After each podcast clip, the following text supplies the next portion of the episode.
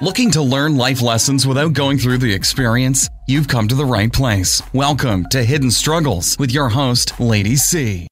All right, y'all. Welcome to Hidden Struggles. In this upcoming episode, I am going to be talking about go with your gut instinct and your experiences and make sure that you're observant. And that is exactly what I was when I was a high school co-op student. Now, when you think about my life and how broke I was, or how broke I know I was, because nobody was giving me any money when I was a teenager, and I wanted some extra money during the school year. I didn't have a job to give me that extra money. So I'm looking all over the place for a job. And the only thing I landed was uh, McDonald's. And I worked there for about four months. And then one summer working for a pickle factory. Okay. That's right, y'all. I was packing pickles, singing, dancing, everything. Me and my cousin was having so much fun. We were making all kind of money because at this pickle factory, you could actually make quota and make extra money for how many pickles you packed. And it was an interesting job. So I made some money. All right.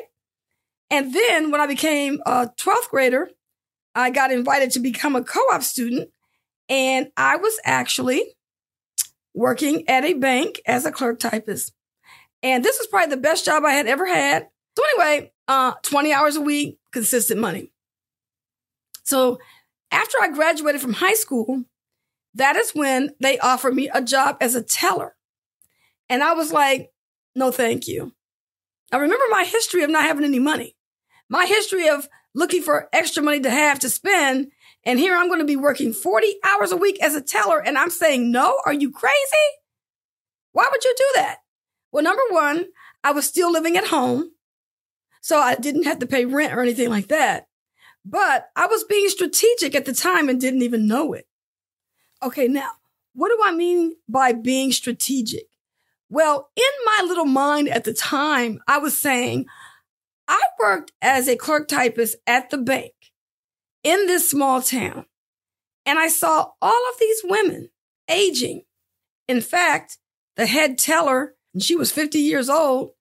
And it was like, she's still doing this job. Right. And so as this clerk typist looking at these women working these jobs, aging, I'm thinking to myself, I do not want to be doing this.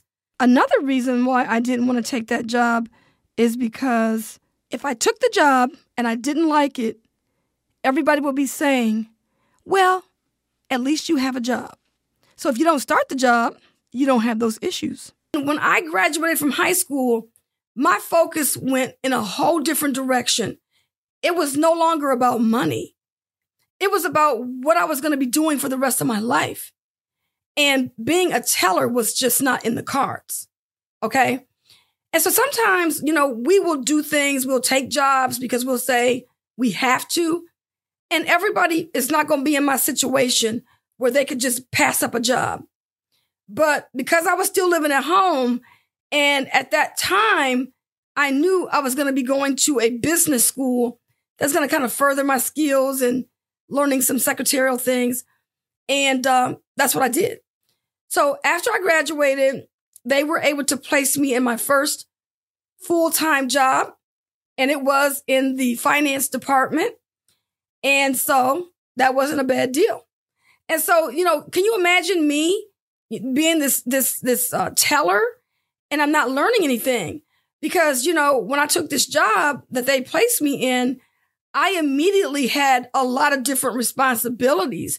It wasn't just sitting there cashing somebody's check you know, giving money back and things like that. I was actually doing a whole lot more things that would, you know, take me to higher levels in a career, which eventually led me to uh, a job at a at a large accounting firm.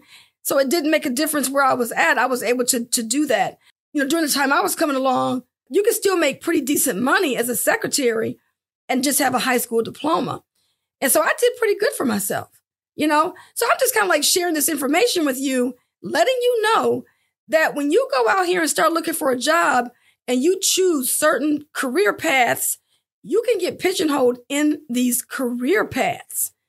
And one of the things that I realized years later too is that when I was working for that accounting firm and I got tired of working with a bunch of CPAs and I went to go try to work in, in the law office, they would not even consider me because they said, you, you're working with these, um, accounting firm.